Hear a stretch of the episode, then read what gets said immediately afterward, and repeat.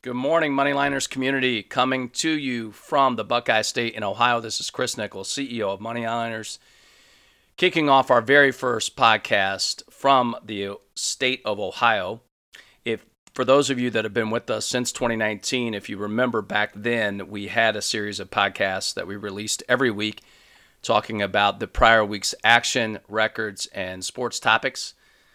And then COVID happened, uh, shut down our entire globe and also, obviously, our sports world. So here we are, kicking back off our podcasts in the fall of 2022 with podcast number one, reviewing last week's record and also talking about all of the exciting action and controversial topics in the sports world that took place over the past few days. So let's talk about our record first. We finished the week at 56.41%. 22 wins, 17 losses, and one tie. First four days of the week got off to a hot start at 12 and 4 with a 75% winning percentage, and then we stumbled a little bit closing out the week, finishing the last two days at 9 and 9. Football was on course, still standing above 60%. However, we struggled a little bit with the NBA and NCAA basketball seasons kicking off.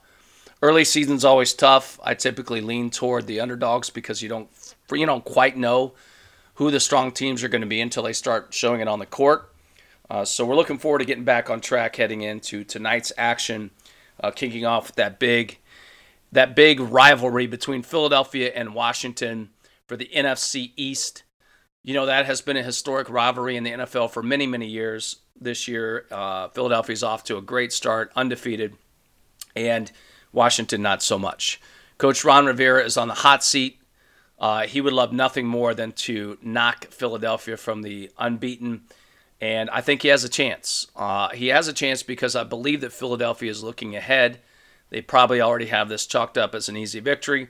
And you know what happens when coaches and players assume that that victory is in the books already. Uh, if they can get the ball to McLaurin and Samuel and get some productivity out of the running game, while kind of shutting down that receiving corps for the Eagles and limiting Hurts uh, with his legs. I think they cover the 11 uh, period, and I think that they could sneak out uh, with a very surprising victory. So there's you a free pick on our first podcast for Monday night Washington Commanders plus 11.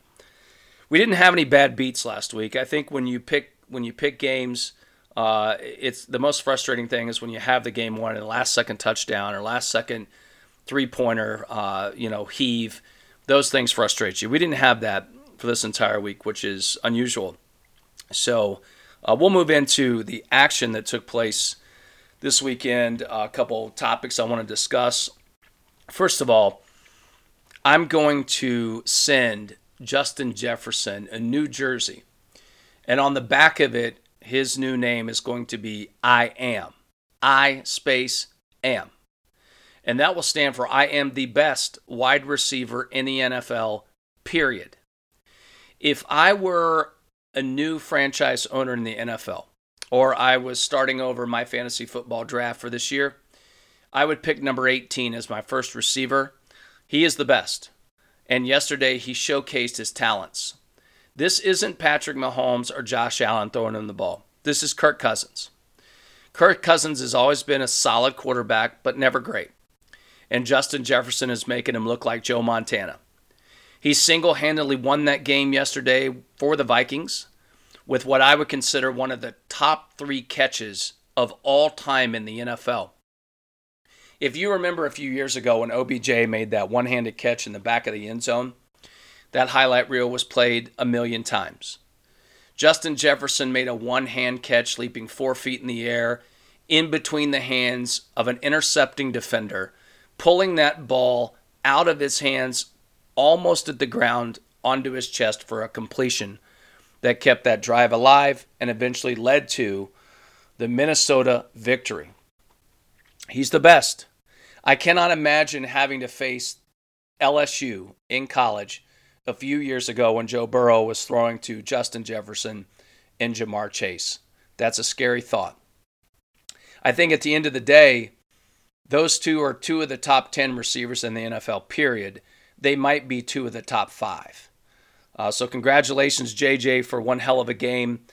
And you will be getting that jersey in the mail with I am on the back of it.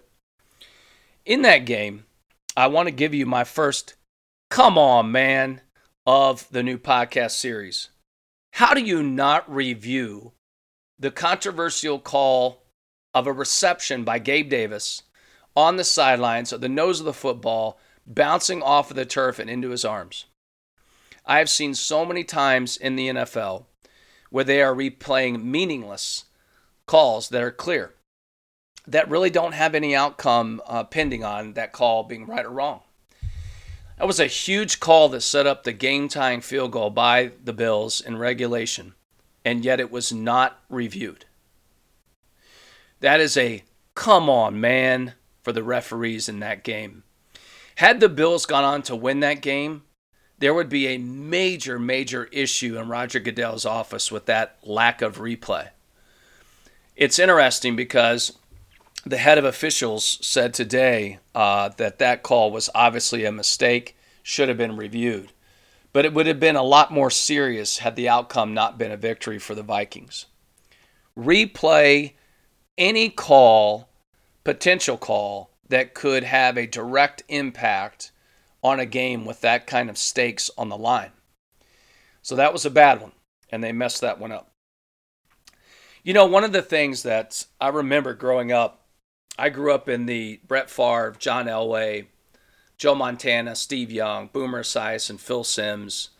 Those were some of the names. Dan Marino, of course. Those are some of the quarterbacks that I grew up on. And I remember back then as a kid that there were these up and comers coming onto the scene. You had Aaron Rodgers, drafted out of Cal to eventually be the successor to Brett Favre. You had a six round draft pick out of Michigan that no one knew about, filling water bottles up in New England for Drew Bledsoe. That kid filling up those water bottles would eventually become the greatest quarterback in the history of the NFL, and currently he holds seven rings. His name's Tom Brady. Recently, Tom's been going through some personal issues, uh, announcing his divorce from his longtime wife, uh, and his head's really not been on the field. You could you can tell that. You could tell that for the first few games of the season, his frustration was maybe higher than I've ever seen it before. And the uh, last week when he was playing the Rams, and they were coming down for that last minute, uh, last chance to win the game against a really good defense and Tom threw the winning touchdown to Cade Otton to uh, win that game uh, when they really probably shouldn't have. I said, uh oh, a sleeping giant has been woken. And I felt coming into this week's action against the Seattle Seahawks, who I still don't believe in. I just don't believe Geno Smith can be mentioned in the same category as Tom Brady because he's Geno Smith. But he is playing great. And I thought Tom's going to continue the momentum from that Rams victory. And he's going to cover that two and a half easily in Germany. He gave the fans in Germany a game to remember. Seven time Super Bowl winning quarterback playing their first NFL game in Germany. And really, the score wasn't as close uh, as it was in the end. Uh, Tampa Bay owned that game from the very beginning, and Tom gets his victory, bringing the team to 500 heading into the bye week. And the other old guy up in Green Bay, I want to talk about Aaron Rodgers for a second. I have never been an Aaron Rodgers fan. And it isn't because he's not a prolific passer and is an incredible uh, quarterback genius that can throw at any angle that Patrick Mahomes can throw in. Um, Aaron Rodgers is very talented. But what I don't like about Aaron Rodgers is his attitude. I also don't like the fact that he doesn't appear to have uh, an engaging, enthusiastic passion for his teammates and winning like Tom Brady does, like Josh Allen does, like Patrick Mahomes does. He's just out there almost like it's extremely painful for him to be surrounded by the teammates that he's surrounded by. I've always pulled for him to be uh, successful. And I really felt that it was disrespectful for the Cowboys to be coming into Lambeau Field as a four and a half point favorite. The Cowboys' defense is incredible. I would say top three in the NFL. Forget the statistics, but just looking at them and watching them and their speed and coming off the end and Demarcus Lawrence and his teammates, they're a tough defense. But I've always said that Dak Prescott's one of the most overrated quarterbacks in the NFL. Ezekiel Elliott, who did not get to play yesterday, is slow. Uh, and Troy Pollard uh, is not a tier one running back. They came in as a four and a half point favorite in Mike McCarthy's return to Lambeau Field. And I felt that if someone could help Aaron Rodgers, anybody, you know, all points bulleted to somebody that can catch the damn ball, um, that Aaron had a chance. Well, that guy is Christian Watson. Christian Watson is uber talented. He just hasn't gotten the opportunity to star. He's had some early drops in the season. He had two big drops at the beginning of this game against Dallas. And then finally, on a 58 yard dime that Rodgers delivered to Watson in stride, Watson struck. And the game was his from that point forward. Four receptions, three of the four over 30 yards, three touchdowns. Christian Watson and Aaron Jones won the game for Old Man Rodgers. Could that be the spark that Aaron Rodgers needs to have a more focused energy as Green Bay moves forward for the rest of their season? Let's talk about Watson for a second. In daily fantasy, he was a $3,700 price tag. Sammy Watkins was a $4,100 price tag. I hope that you understood the talent difference between Christian Watson and Sammy Watkins. Sammy Watkins should already be selling used cars. Christian Watson is an uber talent that's going to be now starting every game for Green Bay moving forward, opposite of Allen Lazard. I had him starting in every lineup yesterday in daily fantasy sports. He will no longer be $3,700. I also cannot imagine Lazard, Watson, and Adams, Davante Adams, if he were still in a Green Bay uniform, what that kind of receiving corps would look like for Rodgers. But he's in he's in Las Vegas, and we'll talk about that later. So congratulations, Aaron, and congratulations, Tom. You're not dead yet. They cannot write you off officially. We'll move on to um, another come on man that I want to talk a little bit about, and uh, uh, in the college ranks. I want to talk about the University of Kentucky losing to Vanderbilt for the first time, Vanderbilt's first victory in the SEC since 2019. Vanderbilt has been one of the worst college football teams over the last few years and the cellar dweller of the SEC. Yet somehow they defeated Mark Stoops and his Kentucky Wildcats. Now, if you recall in the offseason. John Calipari's famous words that upset Mark Stoops. We are a basketball university. Mark Stoops took offense to that. And Mark went on some sort of, uh, you know, passive aggressive march to John Calipari's tune and let him know that, hey, we have a football program here too. I think after yesterday's loss to Vanderbilt, Mark Stoops in his athletic building down there on the Lexington campus should walk down to Calipari's office and say, "Hey, hey, coach, you're right. We are a basketball school because I just lost to Vanderbilt." You see, Mark Stoops' name has been passed around over the last several months about being the next hot commodity in college or NFL coaching. Is Mark Stoops really ready to take that leap to the NFL or to a bigger school than UK, having just lost to Vanderbilt? I don't think so. And neither is his quarterback a Heisman candidate. He should not be invited to New York City. He is going to play at the next level, clearly. But Will Levis is a, a solid quarterback that does not belong in the same conversation as CJ Stroud or Bryce Young. So, Kentucky, be happy with who you are, a competitive SEC school that's now dropped all the way from top 10 to 50th in the latest college rankings. You were manhandled and beaten senseless by the Tennessee Volunteers, and since then, your season has just gotten worse. Mark, if you can take a tip from Mel Tucker up at Michigan State and sign whatever extension the University of Kentucky athletic director or president offers you. I would sign it before the ink could dry. That's a good school for you, and you're a good coach for them. So be happy and stay at UK because come on, man, you don't belong anywhere else. Also in college, let's talk about the TCU Horned Frogs. I was always a big Gary Patterson fan. I thought, much like Pat Fitzgerald at Northwestern, they were able to do more with less. Well, Sonny Dykes had a couple of good seasons at SMU after failing miserably at Cal. And he was hired to replace Patterson beginning this year at TCU. Now, don't get me wrong, I like Sonny Dykes. I like his attitude, his charisma, his energy, and passion.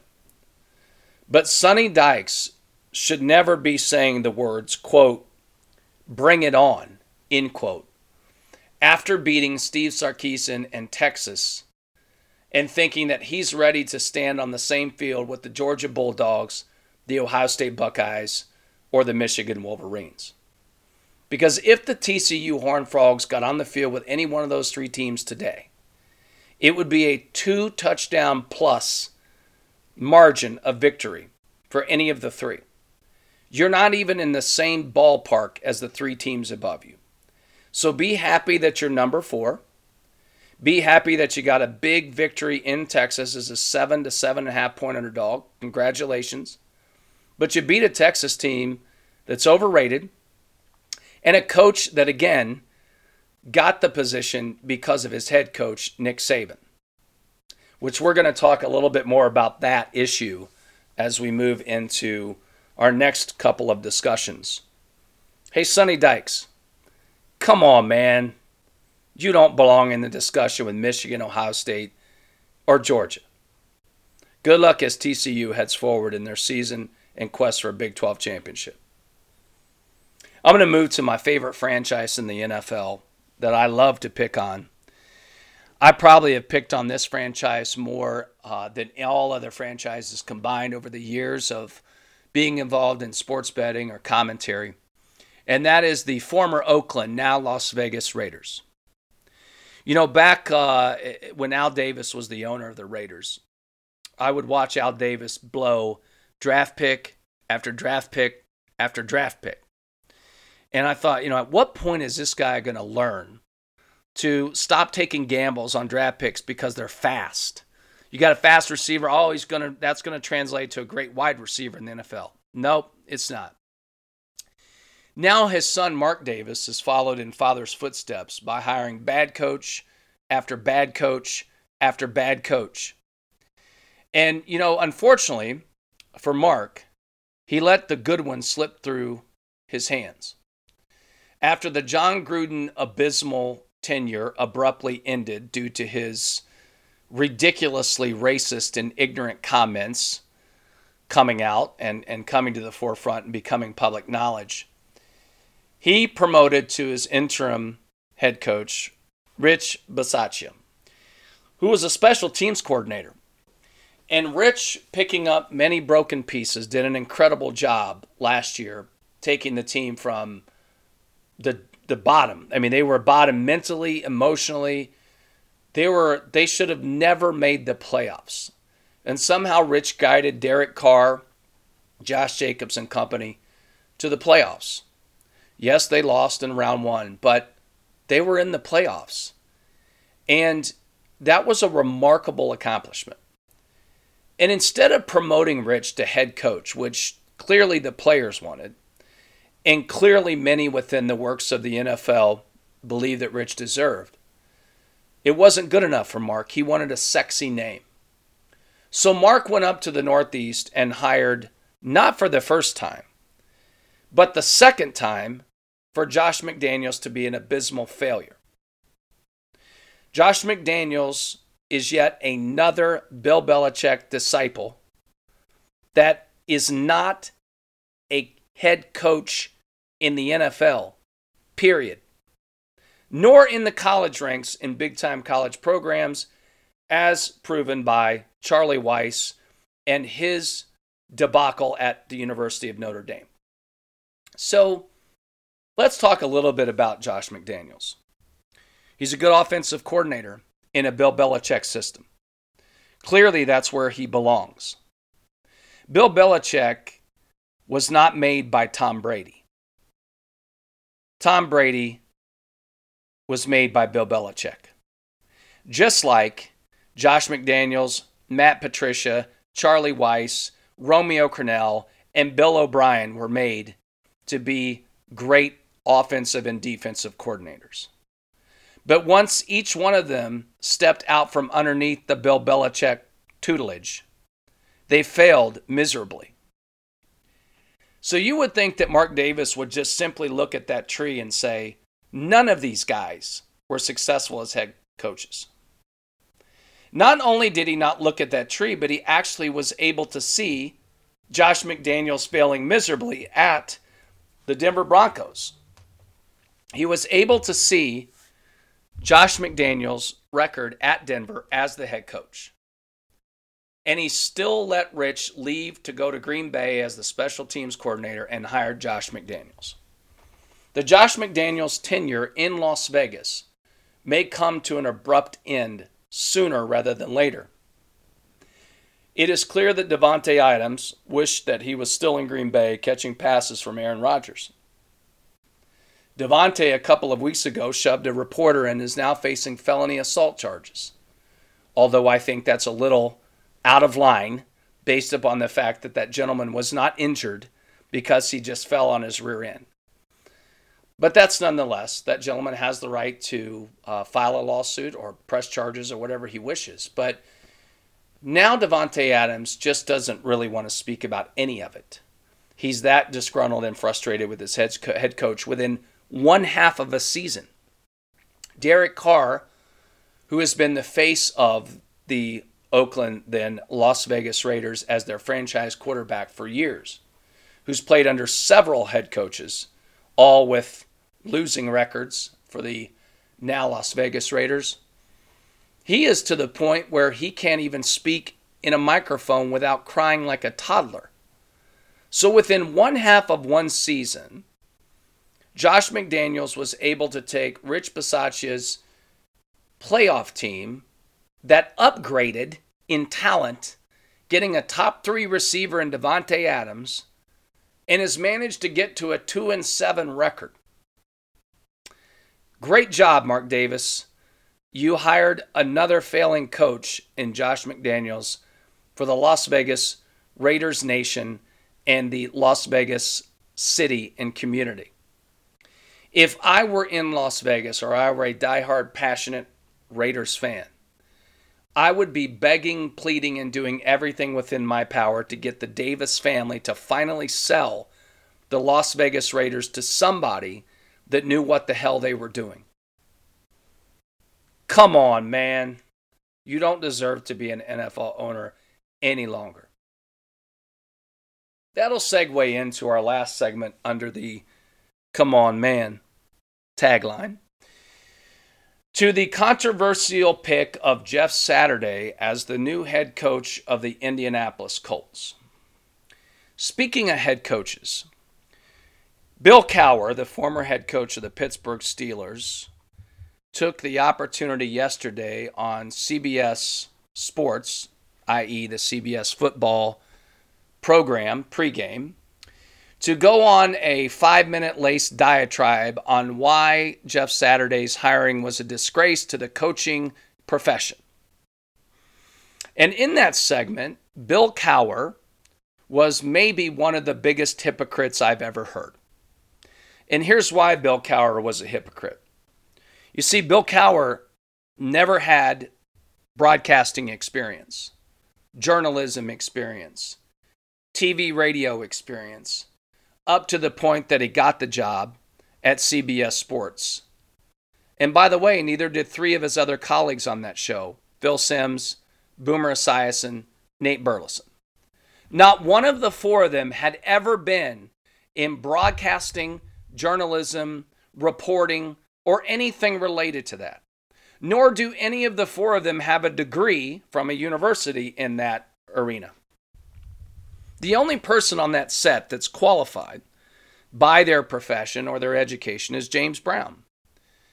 James Brown is qualified. He's had that job for a long time, and those seats around Bill Cowher have rotated in and out over the years. So, how Bill Cowher can call Jeff Saturday's hiring a disgrace and not look around him and say, How did we get these jobs? Because we were players or coaches.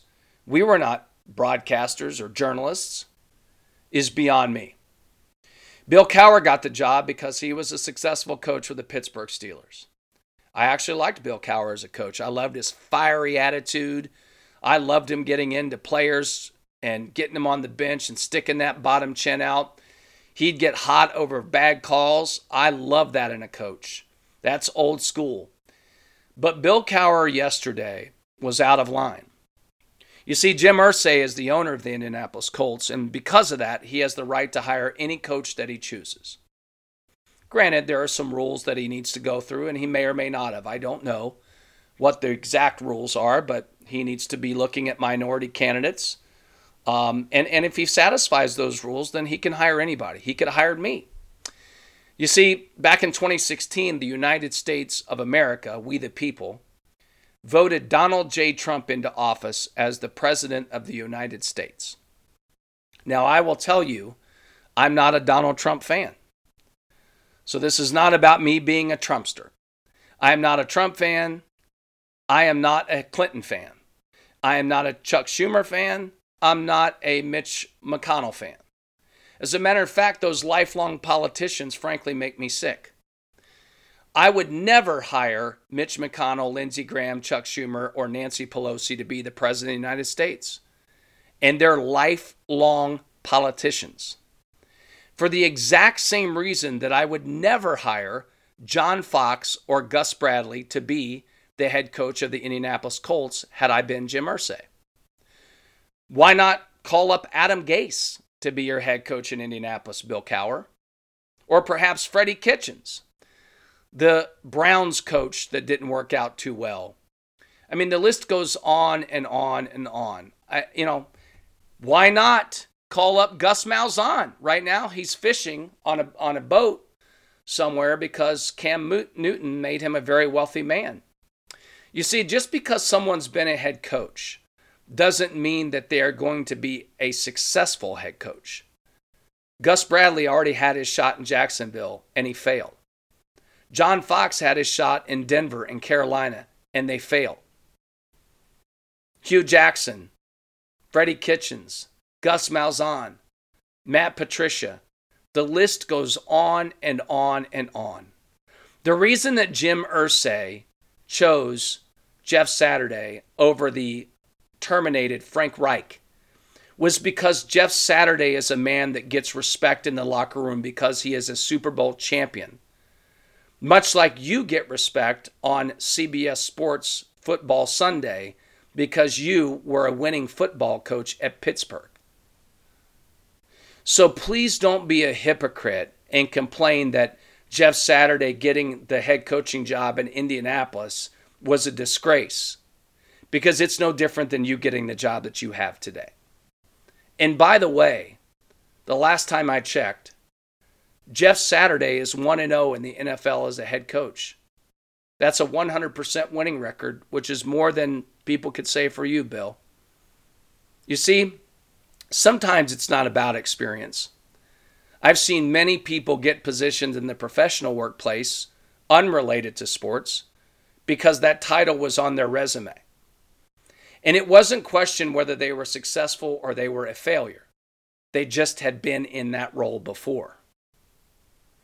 I would rather have a Jeff Saturday with no experience except playing on the field for 13 years in the trenches day in, day out, and being a Super Bowl champion than I would have ever wanted to hire a Gus Bradley, a John Fox, a Hue Jackson, or any of those names that you could fill in the blank with.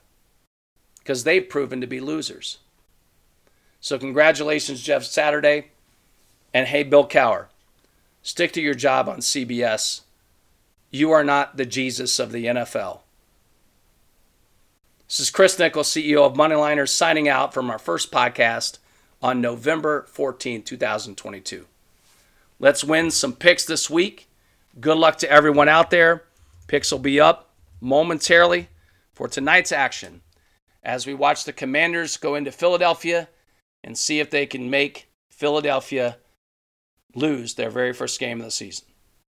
Good night.